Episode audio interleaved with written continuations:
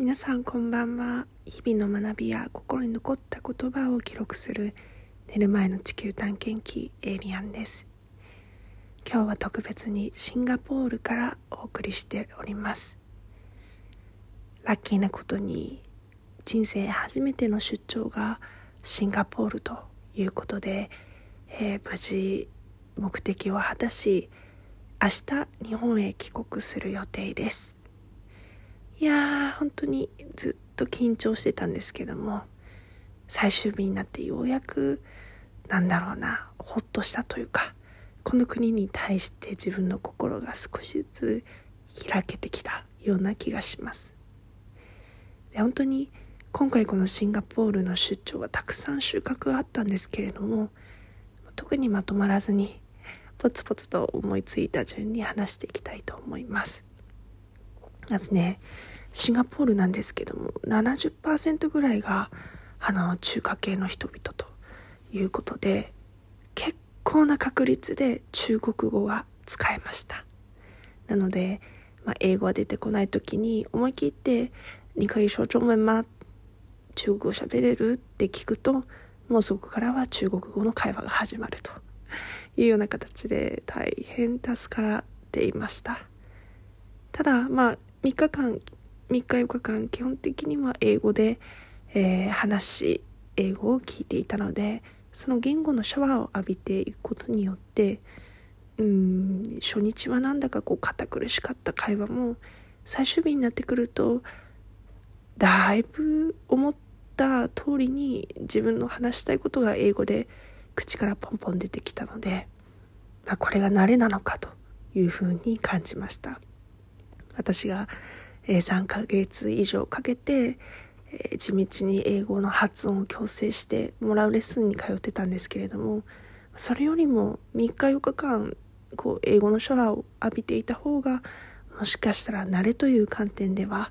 その現地のその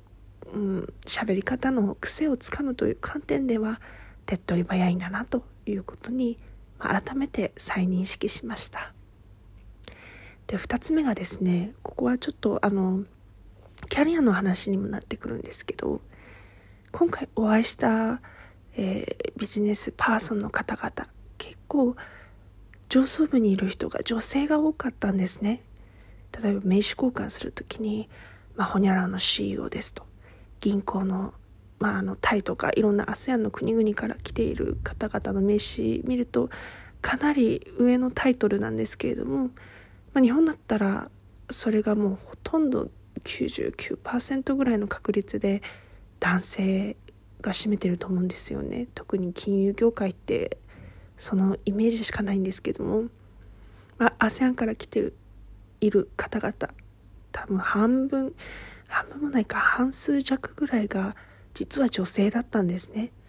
それも結構若めの女性が多くて。でそれに私はすごく感銘を受けました。若くして女性のリーダーたちこんなにも自然にこんなにも多く世界にはいるんだと。それが少しなんだろうな。こうエイリアンはあの昇級承認欲求というかあの昇進の欲求って実はそんなに高くなかったんですけども純粋にかっこいいなと思ってなんだか憧れるなって一つぼんやりとした理想像が生まれたような気がします。うん、で、まあ、その女性のゼネラルマネージャーの方と話してる際に「あなた海外に行きたい気持ちがすごいわね」って あの見破られてしまったんですけれどもでも私はそんなに若くして海外に行くことをお勧めしないよと言われましたやはり自分の中のアイデンティティを持って自分の国をよく知って自分の行きたい道をなんだろうある程度勉強してから海外に行くことそうすることでより自分の進化を発揮できるんじゃないかというようなアドバイスをいただきましたでその方は本当にもうあの複数の国の架け橋として働いて活躍されている方ででもやっぱり自分のルーツやアイデンティティが分からなくなってしまう時があるらしいんですね。だからそこをしっかり自分の基盤を整えてから海外に行っても遅くはないんじゃないのと。そんなにこう人生のライフイベント女性の場合は例えば出産とか子育てとかそういうもので、まあ、あの一定程度キャリアってあの妨げられてしまうものだという通念が社会的なそういうものがあると思うんですけどもそんなのにとらわれなくていいよと。私はもう30代後半にやっと子供を作ったんだけれどもそれで本当に良かったと思っている。自分が成熟して自分が何がやりたいのか分かってそれでこう子供を作るというのが自分としては一番いいタイミングだったというふうに話されていたのが私はすごくすごく印象に残りました。うん。で3つ目はちょっと生活シンガポールのこの街並みについても驚きを受けたのでそれを話したいなと思います。シンガポール私本当に昔の印象 思い込みでなんか明るい社会主義国家みたいな明るい北朝鮮みたいなあのイメージがインプットされたままシンガポールに入国したんですけれどもいやだいぶ自由でしたね。普通に路上でスパスパタバコ吸ってますしなんかうんなんか明るくのんびりとしたような雰囲気でした。なので明るい北朝鮮っていうイメージもしかしたら、まあ、あの旅行者の私には見えてない部分も多分にあると思うんですけれども今はもうちょっとこう変わってきたのかなっていう印象を受けましたね。でかなりですね建物が可愛くて綺麗なんですよ。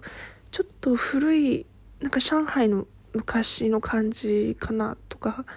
あのイギリスの昔のこの建築物に似たスタイルでただそれとは別にこう高層ビルが立ち並んでいてガラス張りのキラキラした感じも相まってうんモダンだけどクラシックな感じが共存している不思議なあの都市国家だなというようなイメージを受けました。本当にあのマーライオンとか見てやっとあシンガポール来たんだって実感を受けたんですけど東京とそんなに街並みは変わらないものの非常になんか新しいビルがこう至る所で、えー、建築されていたり、うん、その周りのビルも本当に新しくてあのスタイリッシュな感じで非常に成長しているというスピード感っていうものが随所に現れていました。それが、うん、ちょっと東京とは若干違うところなのかなっていう感じでしたね。東京の古いこう下町のようなものは今のところまだ私はシンガポールの中央地域にしかいないので見てなかったんですけどもいずれまた機会があったらそういうシンガポールのその東京でいう浅草とか、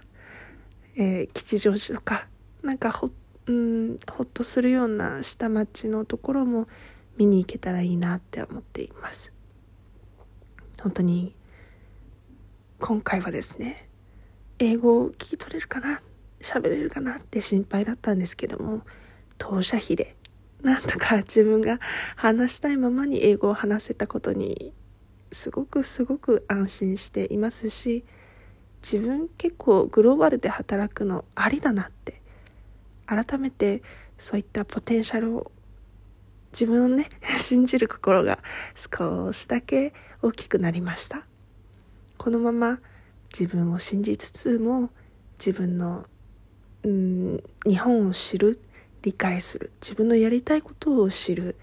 見つけていく。そういった基盤のところを固めていけたらいいなと思っています。いますということで明日は結構早くに起きなきゃいけないんですけどもえー、シンガポールからの特別会でした。では皆さん日本に帰った後のエリアについてもまたよろしくお願いいたします。それでは今日はここまでとさせてください。おやすみなさい。晚安